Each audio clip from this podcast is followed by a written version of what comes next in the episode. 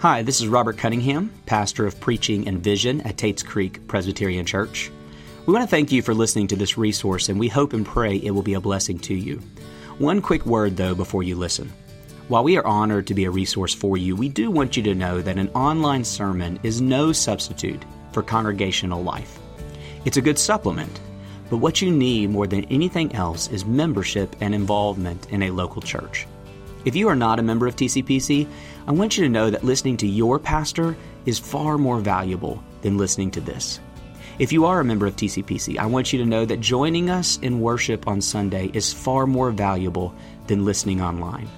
So, to everyone, we are encouraged that you have sought us out, but much more encouraging would be for you to seek out a local church community. That said, thanks for listening, and may God now bless you as you do.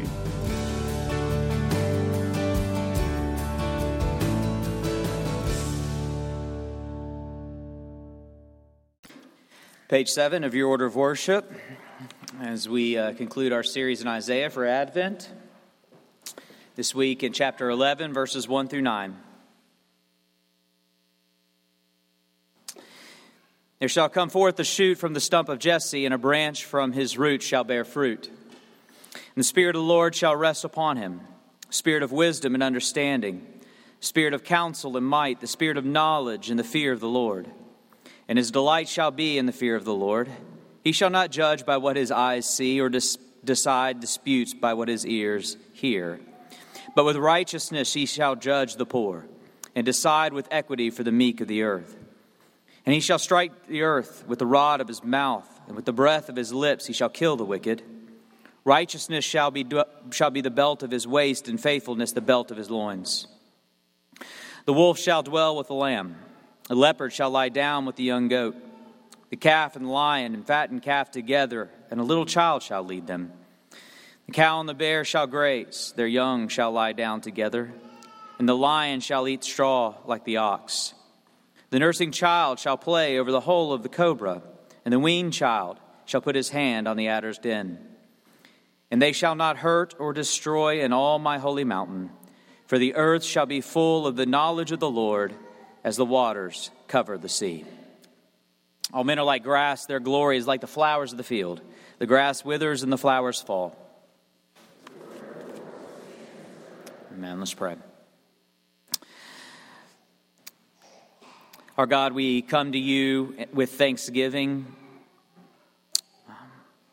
In so many ways, this is always the best week of the year. We are surrounded by those we love, we celebrate, we feast.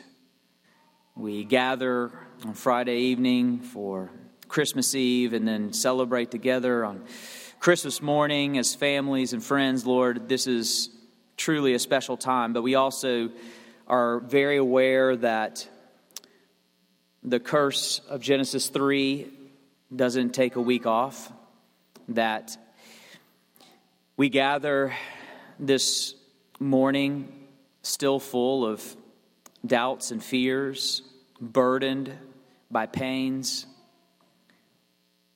Lord, living with regrets and ongoing struggles with sins and addictions.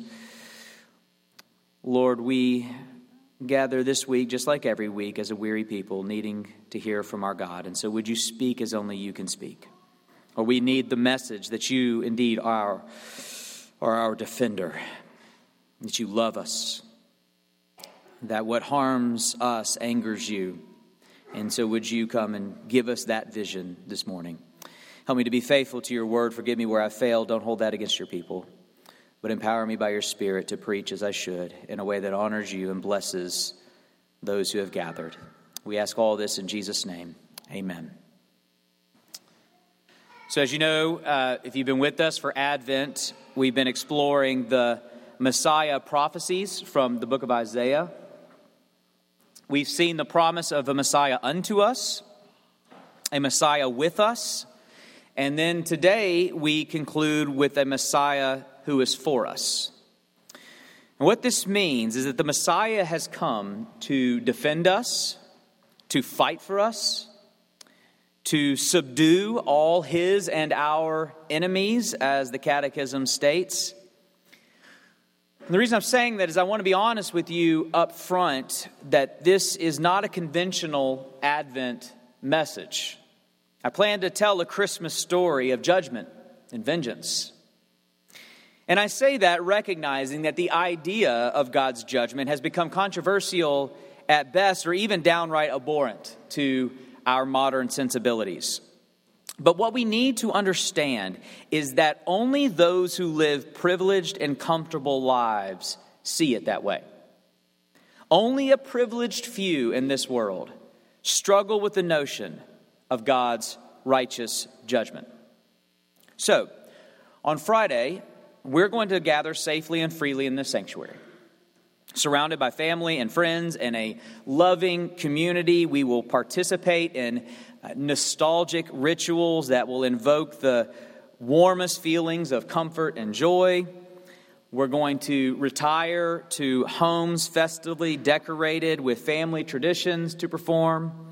Children will wake up to unwrap their bounty while, while parents and grandparents uh, experience, revel in vicarious joy. Indeed, if things go as they normally do, the only hardship I have before me this week is assembling toys late in the evening, cursing toys late in the evening, and then my kids waking me up at an hour so early I'm not sure I'm a Christian. From that vantage point, where that's the only thing I have before me of inconvenience this week, the idea of God's vengeance seems strange, controversial, even offensive. But let's step outside our comfortable reality for a moment. I read an article this week about what it's like for Christians to celebrate Christmas in other parts of the world. I want to read a little bit from that. Quote In Iran, Christmas is a time of increased scrutiny and persecution. Christians gathering in secret home, home, house churches to sing and celebrate invariably leads to violent arrests, false accusations, and lengthy imprisonments. In Nigeria and other African countries, late night Christmas Eve incursions and massacres in Christian communities have inspired survivors to say, We are so thankful when we wake up in the morning to find that the Lord has kept us to see another day.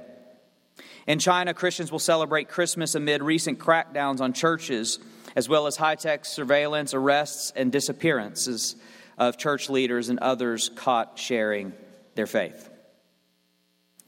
American Christians must continually remind ourselves that those experiences are the normative experiences for Christians throughout history.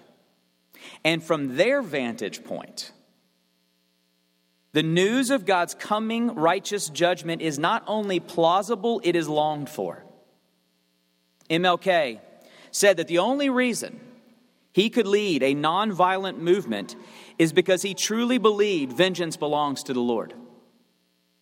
It was not his task to repay evil for evil, but to trust that God would not forget the evil done to him and would, in the end, make every wrong right according to his righteous judgments. This is the often overlooked promise of Advent, but it is what is before us here in Isaiah 11 this morning. We're going to see the promise of a Messiah for us, and then the advent of the Messiah for us. First, let's look at the promise. Verse 1 There shall come forth a shoot from the stump of Jesse, and a branch from its roots shall bear fruit. So, Jesse is, of course, King David's father, and King David, of course, is the most famous king of Israel. And most significantly, it was David with whom God made a covenant. And God's promise was that from David would come a king whose kingdom would reign over all. God would establish this king's throne forever, and of the increase of this king's government and of peace there would be no end. In short, from David would come the king of all kings, whose reign would bring peace throughout all the earth. And yet, when you read, if you're familiar with the Old Testament story, it's okay if you're not, but if you're familiar with it, when you read that story, the saga of Israel's kings after David, it would seem that that promise given at the beginning of the kingship is forgotten. With almost no exceptions, the Old Testament kings were horrible kings with equally horrible kingdoms. The epic of Israel's kingship is filled with violence, not peace, idolatry, not worship, wickedness, not justice, and defeat, not victory. And Isaiah is prophesying just before it all comes to a head, right before defeat and exile, seemingly bringing an end to God's kings and kingdom. Certainly not the story that God promised to David. But from the ruins, from the kingdom ruins, comes a glimmer of prophetic hope. Isaiah says, From the stump of Jesse, and he's conceding that the promise has been worn down to a barren stump, almost gone. But from the stump of Jesse there shall sprout forth a shoot, a, a sign of life from the rubble of Israel's history will emerge. And this branch shall bear fruit. And when Isaiah says fruit, boy, does he mean fruit. Verse 2 The Spirit of the Lord shall rest upon him, the Spirit of wisdom and understanding. So God's people, for who so long have suffered under unwise and foolish kings, will finally be led by wisdom and understanding. Continue on. The spirit of counsel and might, the spirit of knowledge and the fear of the Lord. His delight shall be in the fear of the Lord. So foolish kings who have no fear of God will be, will be replaced by knowledge and fear of the Lord. He shall not judge by what his eyes see or decide disputes by what his ears hear, but with righteousness he shall judge the poor and decide with equity for the meek of the earth. Meaning, finally, justice, finally, equity. No longer partiality and prejudice, no longer persuaded by power and flattery and manipulative ploys. Only by righteousness will this king rule. And he shall strike the earth with the rod of his mouth, and with the breath of his lips he shall kill the wicked. The wicked will finally pay. The wicked will pay. The abuser, the exploiter, the oppressor, the violent, the merciless, the racist and the rapist, the pornographer and the trafficker, the persecutor and murderer, the rod of the Messiah's judgment is coming for the wicked. Merry Christmas. I mean that. Merry Christmas. Injustice does not have the final say. This is the news God's people have been pining for. This is what creation has been pining for. No longer will the wicked be in charge. The shoot from Jesse's tree shall usurp their seat of authority, and finally, righteousness will be in charge of the planet. And when that comes to pass, and make no mistake, it shall come to pass. When that comes to pass, and evil and injustice are no more, Isaiah says, Behold, a world made right. The wolf shall dwell with the lamb. He's going to use ironic imagery here to show us that there will literally be nothing left to fear when this king is done. The wolf shall dwell with the lamb, and the leopard shall lie down with the young goat, and the calf and the lion with the fattened calf together, and a little child shall lead them. The cow and the bear shall graze, their young shall lie down together. The lion shall eat straw like the ox. The nursing child shall play over the hole of the cobra, and the weaned child shall put his hand on the adder's den.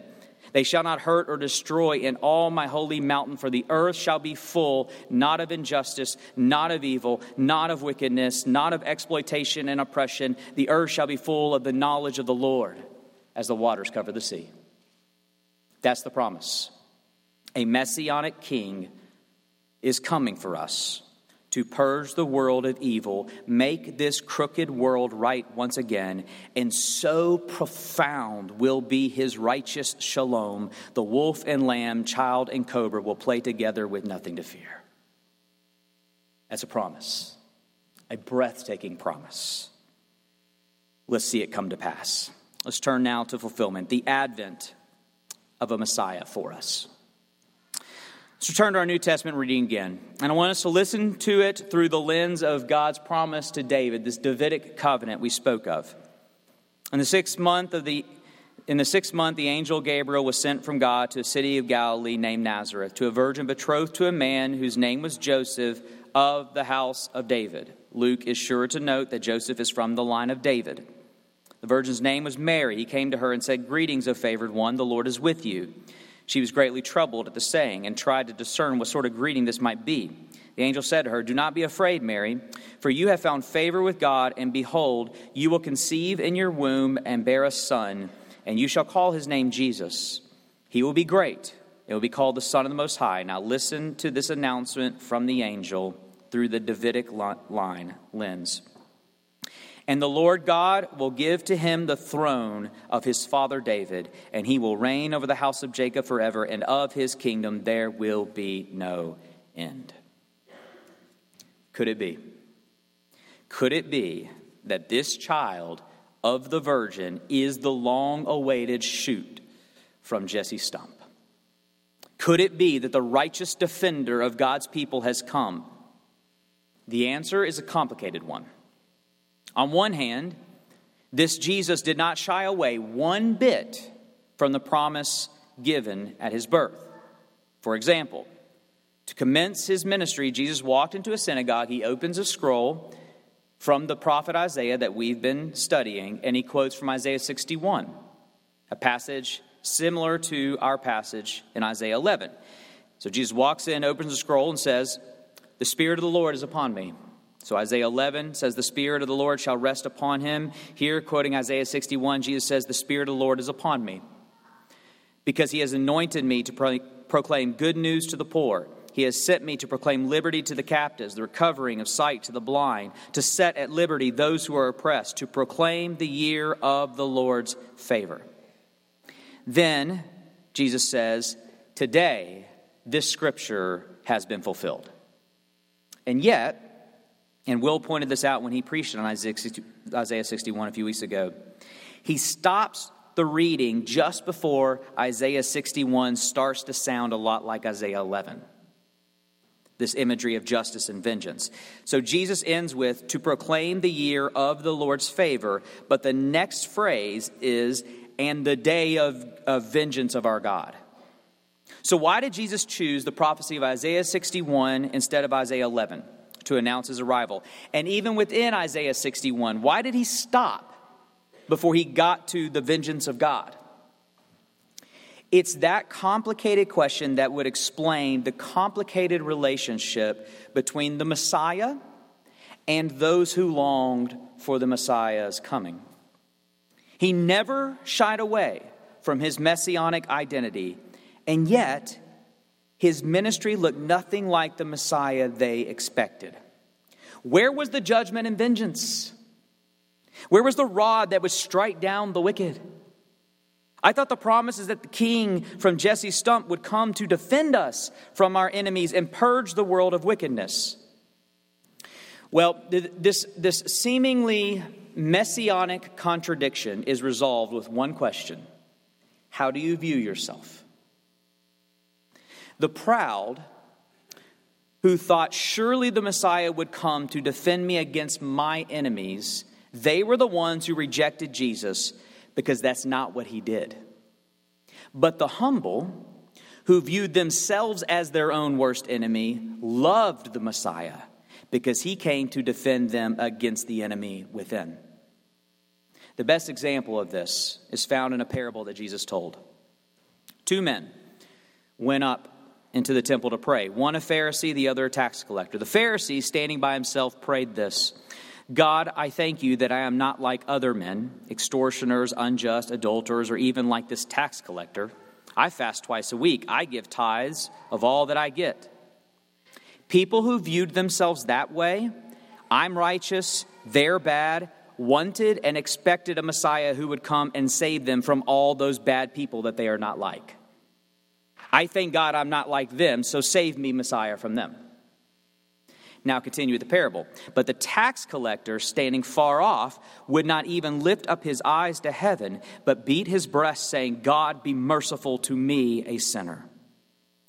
People who viewed themselves that way wanted a Messiah that would save them from themselves.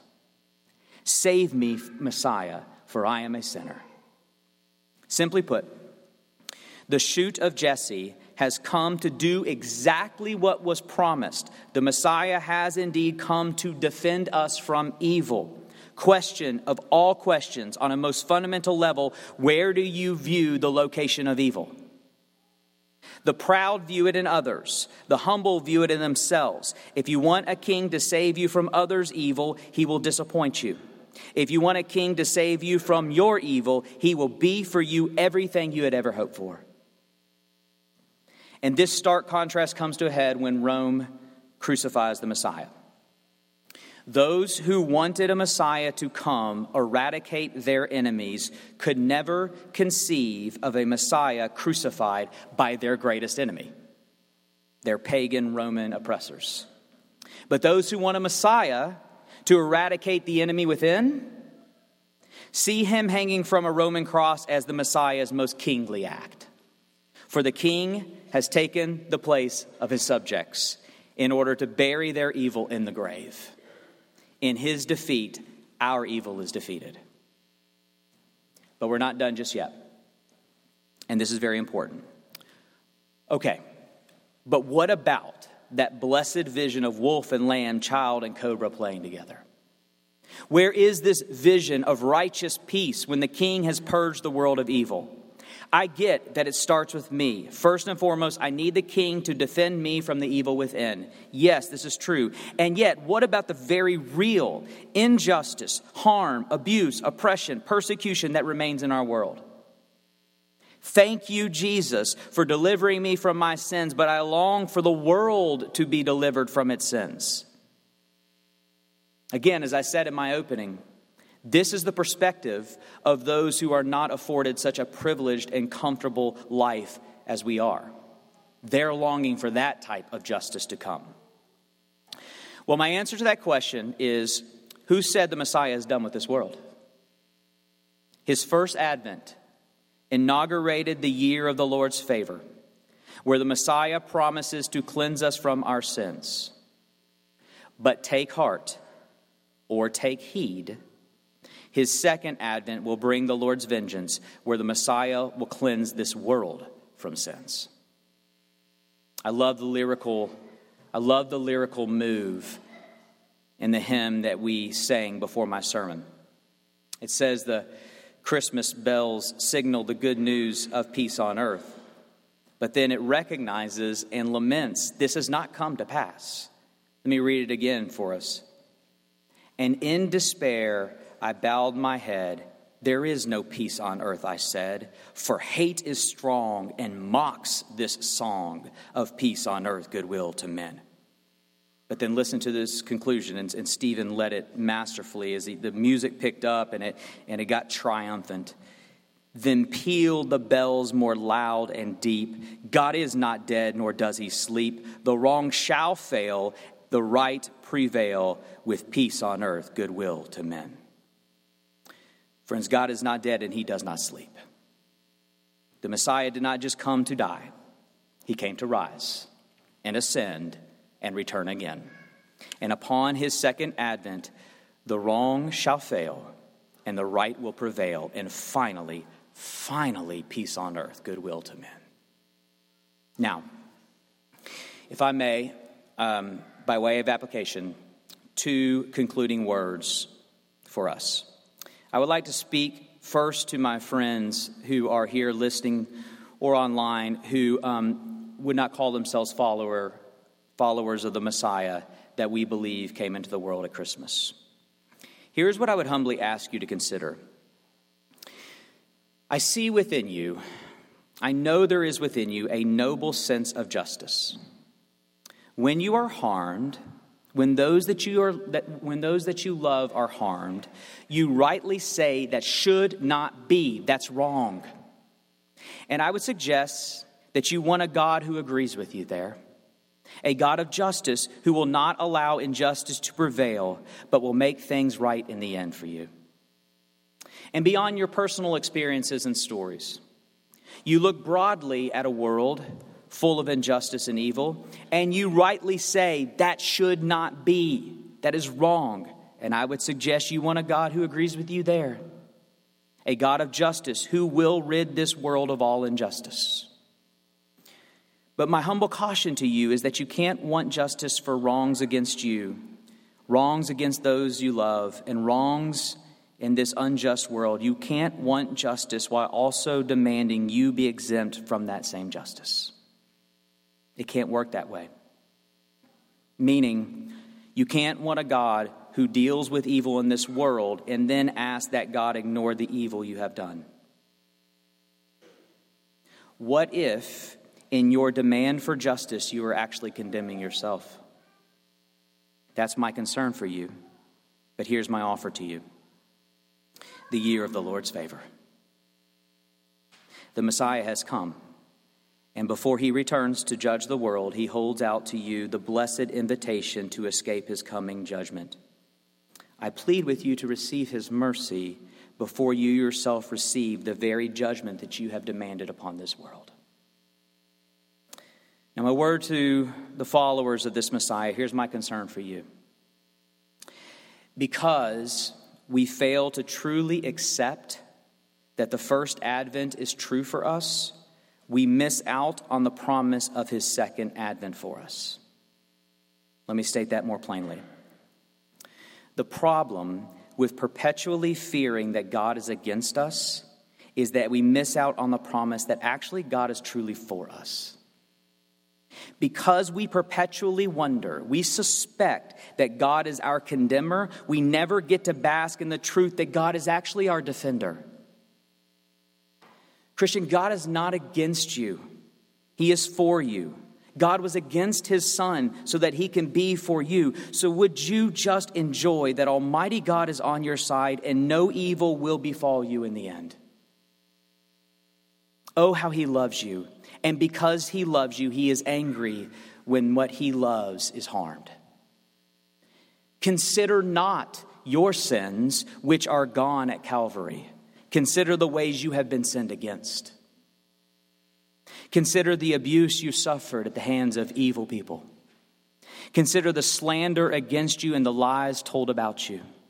Consider the marginalization and mocking that you have endured in this world. Consider the exploitation and manipulation you have suffered. Consider the evil against you. Beloved, God's mad at that, not you. He loves your humble and contrite spirit when it comes to your sins. He loves that your sins trouble you, and, and you absolutely should continue to apologize and repent. But just know that these are the ones the Messiah has come to save and defend. So hold fast. Do not repay evil for evil. Love your enemies and pray for those who persecute you, knowing with surety that vengeance belongs to the Lord. Make no mistake, the Messiah is returning. This time, not in a humble manger, but in clouds of glory on a white stallion to execute righteous judgment on this crooked world. But, brothers and sisters, you should not fear that day. You should long for that day. For he returns not to condemn you, but to defend you. Let me pray.